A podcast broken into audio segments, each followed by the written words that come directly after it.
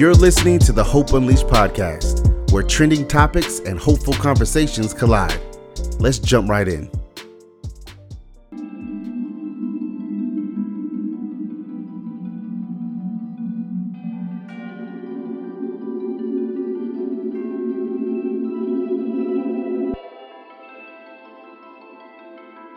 Everyone. Today is Thursday, June 20th, 2019, and this is my first time doing a podcast. My name is Lauren Gedney. I'm 19 years old, and I've lived in Charlotte almost my entire life. I'm a current junior at Wellesley College in Boston, Massachusetts, and I'm double majoring in peace and justice studies and political science. This summer, I am a research intern at Hope Vibes Inc., a nonprofit working with a large homeless population in Charlotte, North Carolina. They provide hygiene items for many and are in the process of purchasing a mobile shower vehicle that will help hundreds receive warm showers and free laundry service. As a research intern, one of my major projects for the summer was interviewing someone who was homeless or had been homeless in the past, hoping to gain a better understanding of the struggles that many face in the United States.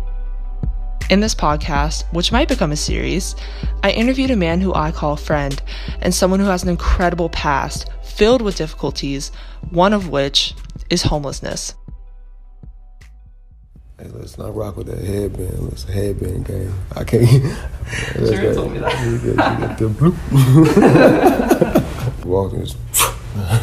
this is Nick. He's 24 years old and is a current college student in North Carolina. Before this interview, I considered Nick to be a friend, meeting through close mutual connections, yet our relationship was almost brand new, and I knew almost nothing about his life before college. Our mutual friend, a closer friend to Nick, told him that I was searching for someone to interview and suggested that we have a conversation. Nick agreed, and while talking to our friend, it was brought up that Nick wanted to tell me his story to help in my project. So, I'll begin the first section of this podcast by outlining Nick's story, how he became homeless. The second section will document his time spent while homeless and the struggles that he faced. And finally, we'll have a great little discussion section at the very end. Our story begins on the afternoon of June 8th, 2019. Nick and I met once again in an almost empty college dorm that he was staying in for the summer, with our close friend in attendance. We sat down in the seemingly abandoned common area and turned off the loud air conditioner next to us.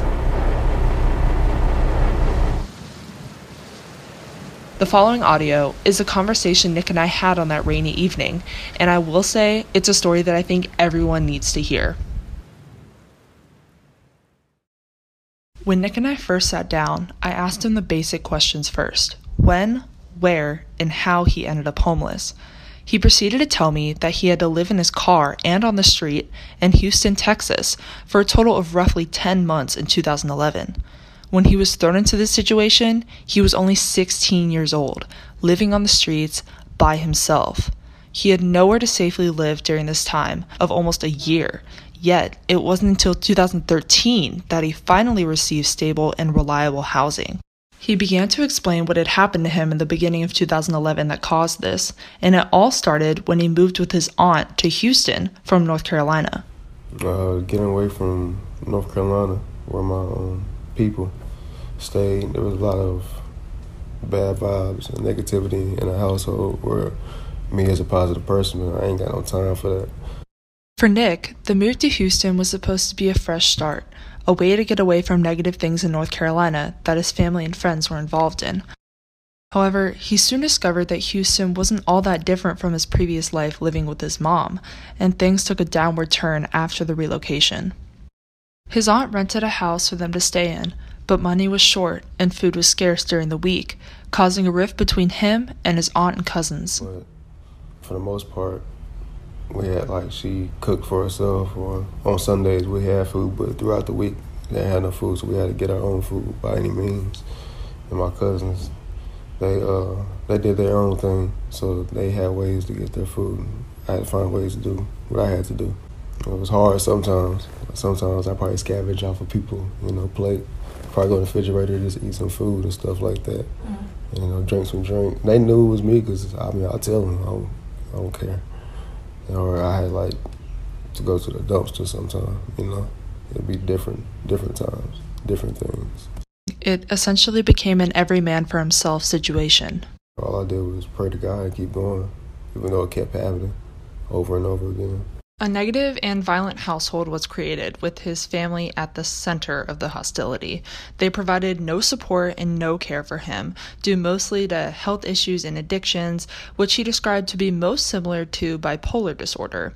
While not specifically saying it, it sounded like his family was getting involved in questionable activities, and as someone who knows Nick, it was something he definitely wasn't okay with. As a result, he had to make a decision. I'll sleep outside in the park.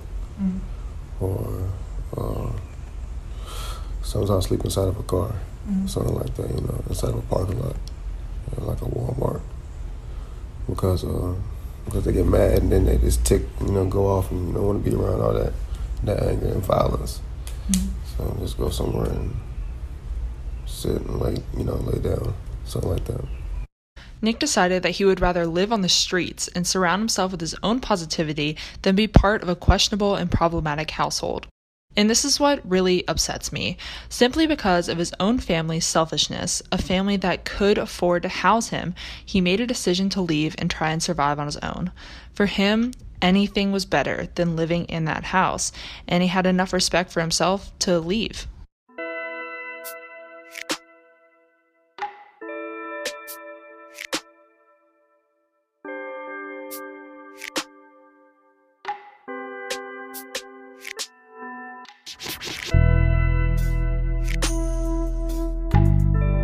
This provides a very baseline understanding of what caused Nick's homelessness, yet the realities of living on the street are even more harsh.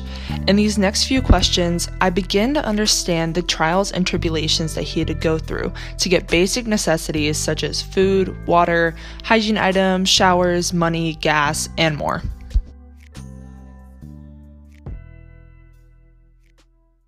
First off, food and water are the most basic things that are required to survive. All others come second. Because of this, my first question for Nick was if he used food banks or homeless shelters to get his food. Almost cutting me off, Nick replied, Food banks, food banks many times. But he said that he never used homeless shelters. I knew that this was most likely the case, as Nick had a car, but it left me wondering if there was another reason for his firm answer. In my research on the Charlotte homeless population, Mecklenburg County said in their homeless report for 2018 that almost half of the unsheltered homeless population refused to stay in shelters because of their unsafe and unclean conditions. Maybe that factored into Nick's decision. Not only were food banks often a saving grace, but he would also sometimes sneak back into his house to take food, as he previously stated around time marker 430. Past this, he would often go to the dumpster to find food, or if he had enough money, he would be able to buy fast food. I also made sure to ask Nick a question that I feel like a lot of us ask when concerning homelessness. I asked him what is better to get from people, food or money? That's deep. Can I pick both? Oh, you can't pick both. Dang. But uh um if I had a choice They're both good. Oh my god. Probably food. To tell you the truth. Probably food. Why? Because if I can get enough food, I can work and get some money. Mm-hmm. But the food is vital. Like, especially water. Mm-hmm. I consider water as food because it fills up too. Yeah, yeah. Drink a whole lot of water. So, if you were curious about the answer to that question, there you have it. Food is better. Yet it's quite obvious that Nick was struggling to answer the question, meaning that there's nothing wrong with giving money to homeless people. People are concerned about the validity when people ask for money, and they're concerned about how it would be used. I asked Nick a question on that as well, and I told him, Well, do you think that all of them are legit? Do people con people out of money? And he said, Yes, there are definitely people who do that, but I would say the vast majority are just looking to get their next meal. So, if you're really concerned about it, you can definitely give food whenever you want. But if you only have money on you, that's good too. As far as hygiene items were concerned, this is where Nick's situation, at least as an outsider looking in, turned pretty bad. sometimes I would finesse at Walmart just to get those type of stuff. Okay. Cause uh, I found I found a way to uh, Yeah. Yeah make it happen. Okay. I just grind it, uh, just grind it out, find different ways of getting what I need, resources. Mm. I try my best to stay away from illegal ways as much as possible because it happens from time to time. Mm. But Sadly, having to steal things became his way of getting what he needed. And it wasn't all the time, but he told me basically when you have to eat, you have to eat. And along with hygiene items, you just need things sometimes. It was really hard for him to come by them naturally, so he was kind of driven to disobeying the law, even if that wasn't what he believed in. Along with hygiene items, he talked with me about how he was able to shower. This came up naturally when discussing what's needed to end chronic homelessness, but I think it was important enough for me to insert as it really shows the lengths that many have to go to to get something as simple as cleaning themselves. He told me options that people have to shower, and when looking back and hearing how quickly he came up with his examples, we can definitely assume that this is what he had to do himself while living on the streets. And honestly, some of them are kind of ingenious, and I wouldn't have thought of them unless I was in that situation myself. YMCA, just get yourself ten dollars. I know you be getting ten dollars off the street. Get yourself a membership. Go in there and wash yourself up, man. If you can get in there, first off, or if you can't, to the back of a school. They got a hole sometimes. Just make that happen. It's a whole shower right there. You know what I'm saying? I'll be jumping pool fences and using their shower. So, the next struggle that Nick had while being homeless was obviously a place to live. He told me that yes, he lived in his car, but no one wants to sleep in their car day in and day out. He would park his car in places where he knew no one would tell him to move, usually in a Walmart parking lot or something similar, and that's where he would sleep. This would also happen sometimes during the day or before closing time because there were still a lot of cars in the parking lot from customers and workers. He told me that this made it easier to blend in and thus not be bothered. Sleeping in his car was usually what he did, but he also told me that during this period of a year, he would sometimes be able to stay at friends' houses for a few days. I mean, if I'm with him or something, they give me something to eat. Or I probably stay over there sometimes. Not too many times. Probably when I party or something, you know. Get a little a three day binge over there and then boom. On to the next, on, on to the next. But um, yeah, for the most part, you know, they helped me out with that type of stuff. Took me out places. Sometimes they'll probably go out to a trip to the beach and I'll just tag along because they, Okay. because they like me. You know what I mean? They rock with me. And that was friends. Uh, friends, yeah, most part friends. So did they know that you were in this situation? Yeah, they were aware. Okay. Yeah, yeah, yeah. Okay.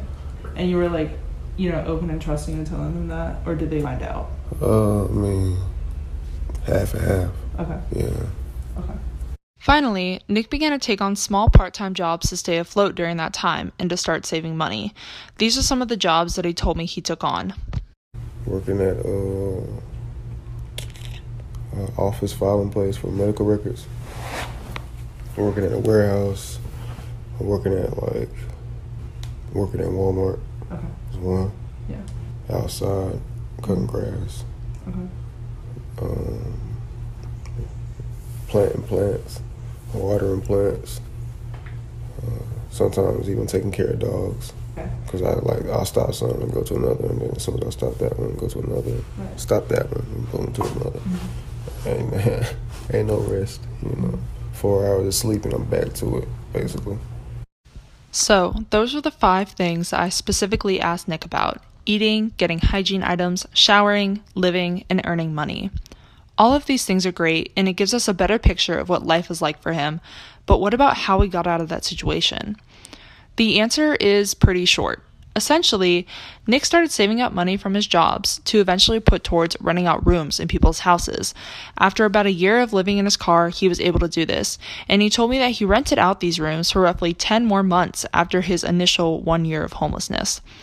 I'm assuming that after this, Nick gained enough money to share rent at a small place, and the rest is history. So now, seven years later, Nick is attending college, he has a job, and he's taken leaps and bounds financially from where he used to be.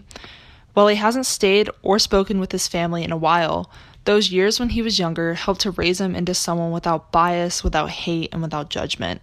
He told me that even with everything that happened, he changed for the better, and it taught him to also have a positive outlook even when you seemingly have nothing.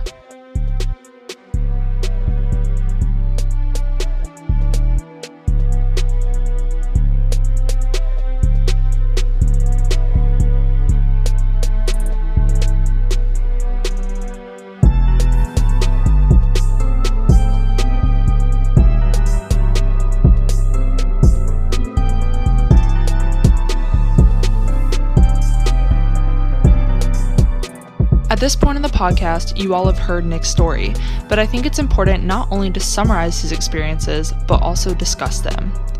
Nick's story provides an extremely important example as to why treating homeless people with dignity is so incredibly important.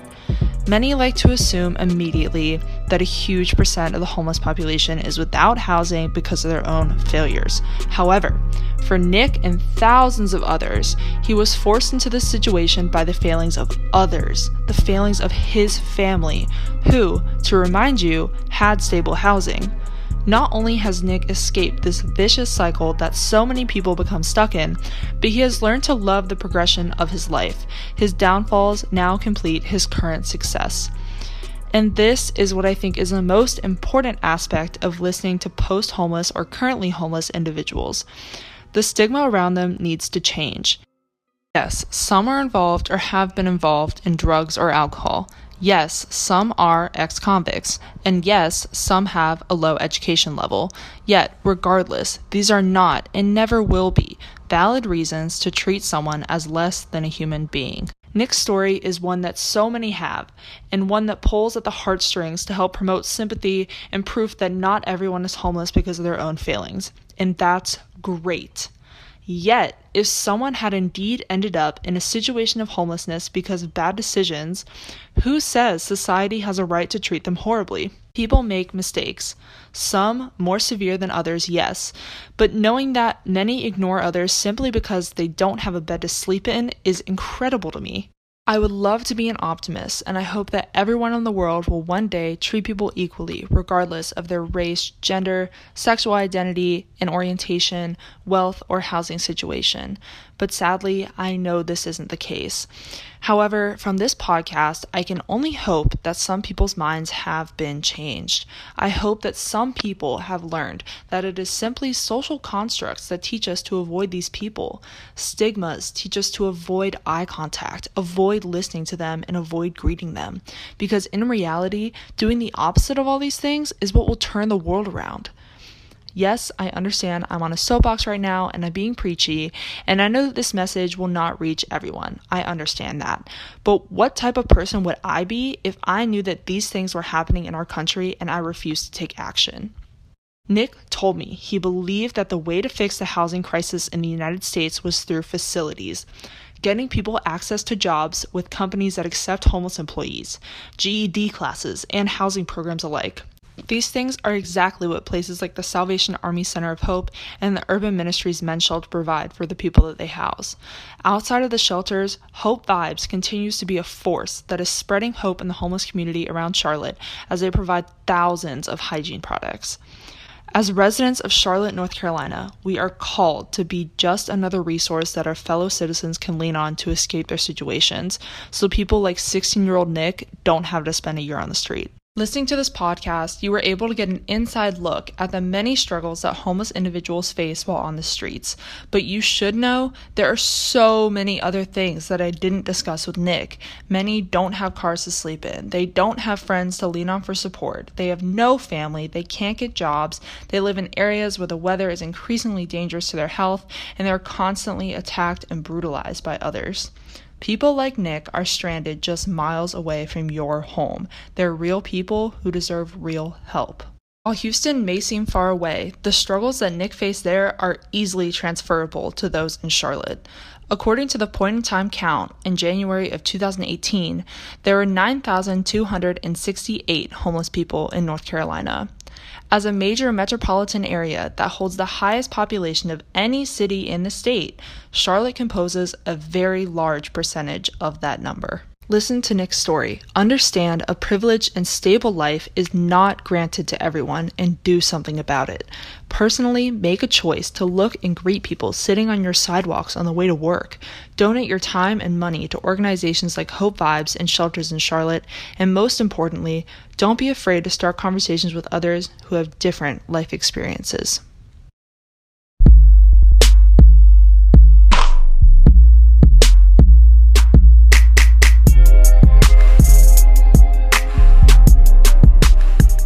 As a last note, I want to take the time to tell you all that Nick is far from invisible.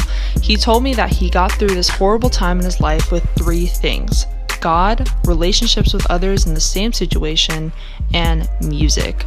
In fact, all of the music that you heard in this podcast was produced and created by Nick under his name Exotic Swisha, and you can find him on SoundCloud and Spotify to listen to some of his music. He told me that this was the most important thing for him when he was homeless, and now he has the opportunity to produce it. And simply by observing him, I can tell you he's loving every minute of it. So be sure to listen to his work and support him. I want to thank Nick for all of the time that he gave me in telling me his story, and I hope that you all gained as much from it as I did. If Nick had an organization like Hope Vibes when he was 16, he wouldn't have had to steal things and he wouldn't have needed to take showers with hoses in the backs of schools. So, be sure to look at Hope Vibes website at www.hopevibes.org and catch us on Facebook, Twitter, and Instagram under the name Hope Vibes CLT. And finally, thank you so much for listening and learning. Signing off, I'm Lauren Gedney.